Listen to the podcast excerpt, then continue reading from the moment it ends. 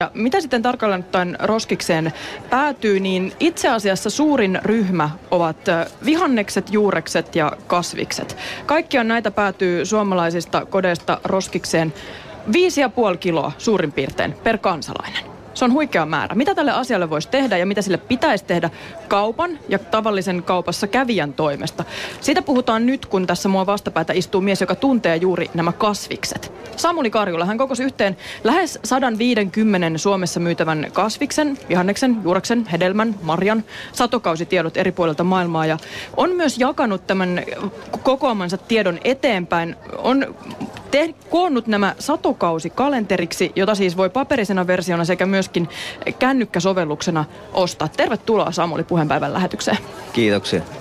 Yleensä siis kauppiat hoitaa, jos mietitään marketteja ja kauppiaan tehtäviä, niin hoitavat näiden tuotteidensa esiin nostamisen silloin, kun ne on parhaimmillaan ehkä edullisimmillaan, ehkä sen kauppian kannalta myös järkevimmillään.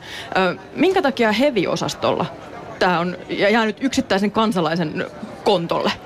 No siihen on aika monta tekijää, mutta yksi mikä siihen vaikuttaa on se, että kasviksissa ei liiku samalla tavalla raha, markkinointirahaa, mitä muissa tuotteissa. Että jos miettii leipäteollisuutta, lihateollisuutta, niin niiden oma markkinointietujärjestö vastaa siitä menekin edistämisestä, jolloin ne tuottaa kaupalle tutkimustietoa, että miten ihmiset ostaa mitäkin tuotteita, joka vaikuttaa siihen esillepanoon.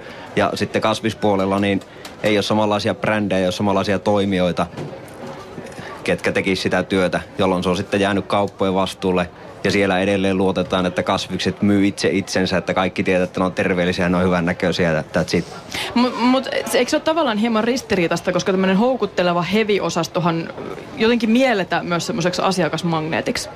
Kyllä, ja kyllähän monet hyvät ruokakaupat, mitä jos ihmiseltä menee kysymään, että mitkä hyviä ruokakauppoja, niin niissä on nimenomaan se heavy-osasto, mistä saa kiitosta. Ja siihen kannattaa kauppia mun mielestä panostaa. Mutta vaikuttaako se heviosasto lopulta siihen, että mitä tuotteita sieltä myydään kaikkein eniten? Ei välttämättä. Että totta kai niin tämmöisiä perusostopsykologiaan liittyviä sääntöjä, että massa myy massaa. Jos laitat esille 300 kiloa appelsiineja, niin niistä myydään 200 kiloa. Jos laitat esille 150 kiloa appelsiineja, niistä myydään 50 kiloa, mikä on prosentuaalisesti vähemmän. Ja sen takia sitten niin pitää laittaa paljon esille tavaraa, jotta sitä myydään paljon.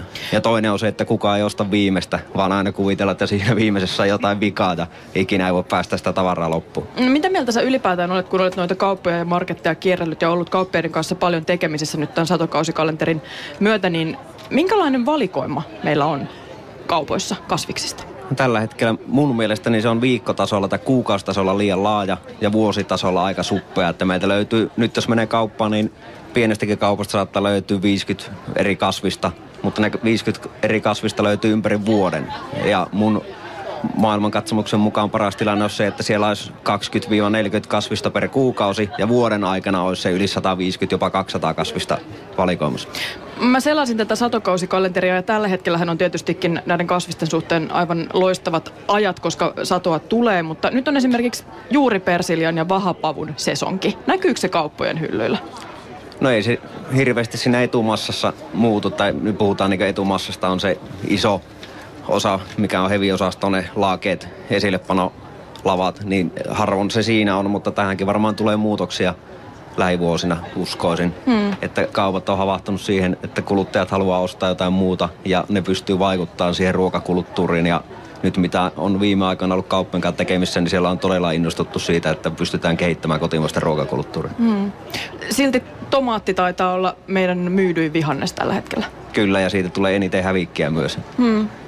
Se on aika kiinnostavaa sikäli, että tomaatti on yksi niistä harvoista, jotka eivät todellakaan ilman lisäenergiaa tässä maassa esimerkiksi kasva. No tämä on sitten tämmöinen vähän pyhä lehmä viljelystuet, kuka niitä uskaltaa Suomessa kritisoida, mutta jos Suomessa on tietty määrä tuettavia kasviksia, mihin saa tukea, niin totta kai viljelijä valitsee niitä, mitä tuetaan. Ja tällä hetkellä Lohjalla kasvatetaan kotimaista avomaan vesimelonia, eikä se varmaan saa siihen euroakaan tukea, mutta sitten se yrit, tekee sitä yrittäjän riskillä. Ja tässä niin tuottaja yrittäjä asetelman muuttaminen viljelystuet, miten ne ohjaa sitä, niin se on menee niin monimutkaiseksi sopaksi, että ei ehkä mulla ei ole ratkaisuja siihen yksin. Siis vesimelonikin kasvaa Suomessa avomaalla? Jep. Aika huikea tieto. Tomaatti on sikäli kiinnostava esimerkki myös, että tässä tämän lähetyksen aikana selvisi, että se on myös vihannes, jota heitetään eniten roskiksi. Sen takia täälläkin me syömme tänään tomaattipohjasta keittoa.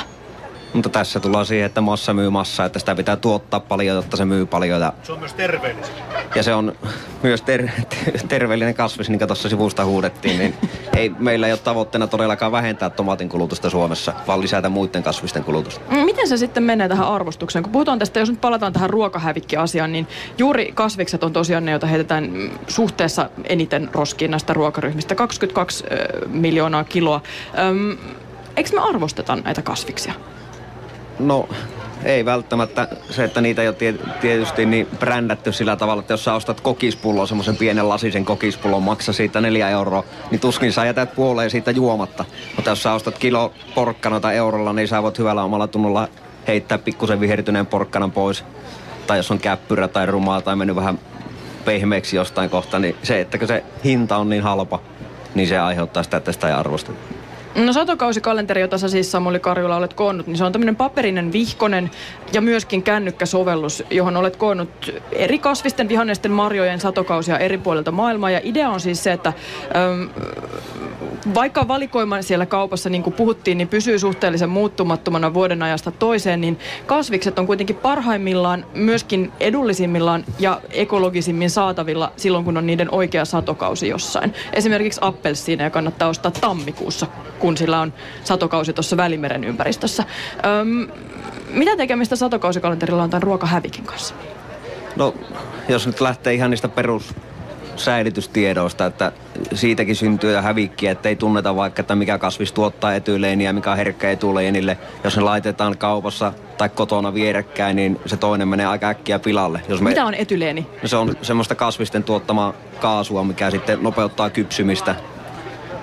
Niin jos näitä ei tiedetä, niin siinä aiheutetaan jo tahallaan tai vahingossa hävikkiä. Ja yleinen esimerkki on se, että laitetaan parsakaali tomaatin viereen kaupassa ja ne on alle päivässä, niin syömäkelvottomia. Toinen on sitten säilytyslämpötilat, että eksoottiset hedelmät, hedelmät, niin harva niistä kestää alle 13 asteen säilytyslämpötilaa. Sitten ne palellutetaan, ne maistuu pahalle. Joku avokaadot, hyvä esimerkki, niin kuinka, mikä on onnistumisprosentti avokaadossa, jos meet ostaan tosta, että se on varmasti hyvä. Mm. Niin tämmöisillä ei tunneta sitä raaka-ainetta. Ja sitten siitä tulee hävikkiä, että esim. parsakaalissa niin syödään pelkästään ne kukin, kukinot, vaikka ne varret voisi käyttää ravinnoksi. Porkkanasta heitetään naatit roskiin tällä tavalla, niin sitä vaan tulee siinä käsittelystä. Kuoret heitetään roskiin, ei hyödynnetä niitä. Hmm. Entäs kasvisten ulkonäköpaineet? Nekin on aika kovat. Aika iso osa valikoimasta sille heviosastolla on valittu sillä perusteella, että miten ne kestää myyntiä siellä marketissa. Mitä vaikutusta meillä kuluttajilla on siihen, että paljonko kaupasta menee tavaraa hävikki? No se ulkonäköhomma, niin siihen, se on myös todella, todella monimutkainen juttu, mutta juttelin yhden porkkanaviljelijän kanssa ja hän sanoi, että sillä menee 20 prosenttia sadosta suoraan niin haaskuuseen sen takia, että ne on liian käyriä ne porkkanat. Ja tässä nyt sitten tullaan siihen, että ekanakaan me ei osteta, jos on käyrä porkkana. Ja sitten tämä meidän tuotantojärjestelmä on tehty siihen malliin, että nyt jos ollaan siirrytty irtovihanneksista valmiiksi vaan niin kilon pakkauksen, niin semmoinen käyrä porkkana ei mahdu sinne pakkaukseen tai muuta, että se niin karsitaan sen logistiikan takia pois. Mm. Mm. Ja sitten se tietenkin aiheuttaa omalta osaltaan ylituotantoa, että jos mä oon tilausviljelijä mulle sanotaan, että tuota 10 000 kiloa porkkana ensi syksyksi, niin mä joudun viljellä 12 000 kiloa, että mä pääsen siihen 10 000 ja siitä niin mm. se on aika monimutkainen soppa sekin. No voisiko niistä ulkonäköpaineista jollain lailla hieman päästä ylikin eh, helpoilla keinoilla? Esimerkiksi Ranskassa eräs marketketju on käynnistänyt kokeilu, jossa kakkoslaaduttamisen vähän muotopuolia vihanneksia myydään kolmanneksi halvemmalla kuluttajille. Voisiko tämä toimia Suomessakin? Kyllä me, se toimii Suomessa. Me kokeiltiin viime syksynä sitä parissa kaupassa ja mikä palata sieltä tuli, niin se ei laskenut ollenkaan niin muiden kasvisten myyntiä, vaan se tuli lisänä siihen. Ihmiset osti enemmän kasviksia. Ja nyt Prismoissa esimerkiksi, niin siellä on tälläkin hetkellä tarjolla näitä käyriä kurkkuja. Ja mikä sieltä on ollut viesti, niin se on vähentänyt ainoastaan espanjalaisen tuontikurkun menekkiä, mutta ei kotimaisen kurkun menekkiä. Jolloin niin tätäkin kautta ehkä se jos saataisiin ne kotimaiset käppyräkurkut ja muut sinne kauppoihin, niin tulisi vähän eksoottisempaa valikoimaa sinne myös kurkkuihin. Mm. No nyt puhutaan... Kovempi hinta. Silloin se kauppa kävisi, kun panisi kaksinkertaisen hinnan. niin, siinä on se riski, riski, että sitten lähdetään brändäämään niistä jotakin luksustuotteita, vaikka ka- tällä hetkellä meillä on ongelma se, että jos jokainen söisi puoli kiloa päivässä kasviksia, niin se tekee 183,5 kiloa vuodessa ja nyt toteumaa 120 kiloa vuodessa. Niin tässä on aika iso käppi, että jos me saataisiin niitä edullisempia rumia kasviksia niin sanotusti kauppaan, niin ehkä saata, saadaanko me ihmiset ostamaan enemmän kasviksia ja sillä mikä on kansanterveydellinen vaikutus siinä. Mm. Ja miten nämä ruokatrendit? Ne on aika kova maailma.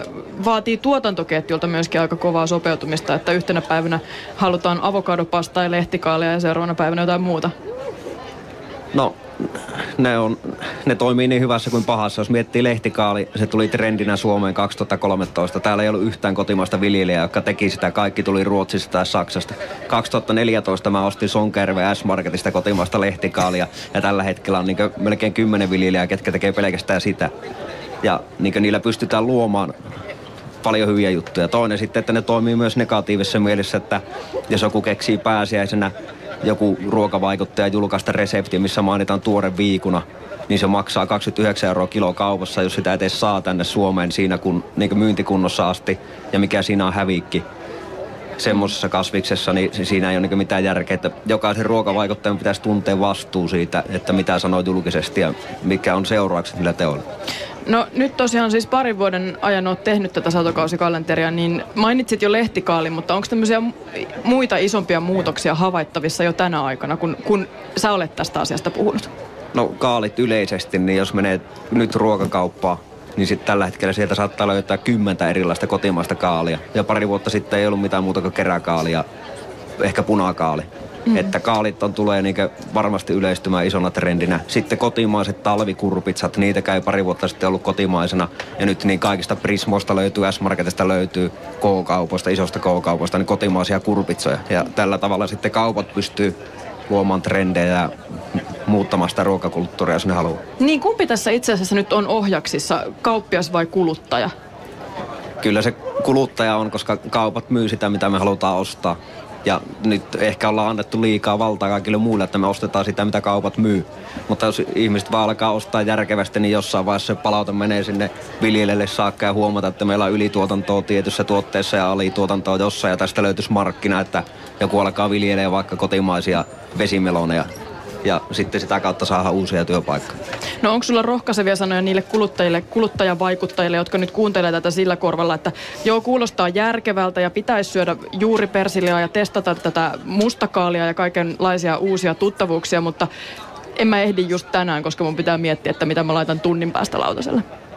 No tämä nyt vaatii kaikilta vähän uhrauksia tästä ajattelutavan muutosta, että niin tuossa kauppiaat sanoivat, että ruokaverkkokauppa on vähentänyt hävikkiä osaltaan. Ja sehän perustuu siihen, että suunnitellaan etukäteen viikon ostokset, tilataan ne kotiin, syödään ne. Niin se onkin ruokailussa sama idea, että ostetaan kerralla paljon. Jos ruusukaali on nyt edullista, niin ostaa kaksi kiloa kerralla, eikä sitä kahden gramman rasia ja tekee viikon siitä eri ruokia ja opettelee just eri valmistustavat, että maanantaina höyryttää, tiistaina friteeraa, keskiviikkona grillaa, torstaina paistaa uunissa, niin tällä tavalla opettelee ne raaka-aineet käyttää, ne monipuolisesti käyttää kaikki osat, niin sillä tavalla se hävikki vähenee. No niin kuin Samuli Karjula satokausi-kalenterin koko ajan, niin mainitsit, ruokavaikuttajilla on entistä isompi rooli siinä myös, että mitä ihmiset syö käytännössä. Nyt ruokavaikuttajana, miten itse ennakoit, mikä on seuraava trendi lehtikaalin ja avokadopastan jälkeen? Bubbling under kasvis. No mustakaali, kotimaiset kurpitsat, niistä tulee varmasti isoja. Ja sitten granaattiomena tuontihedelmistä niin kasvaa entisestään, persimoni kasvaa entisestä.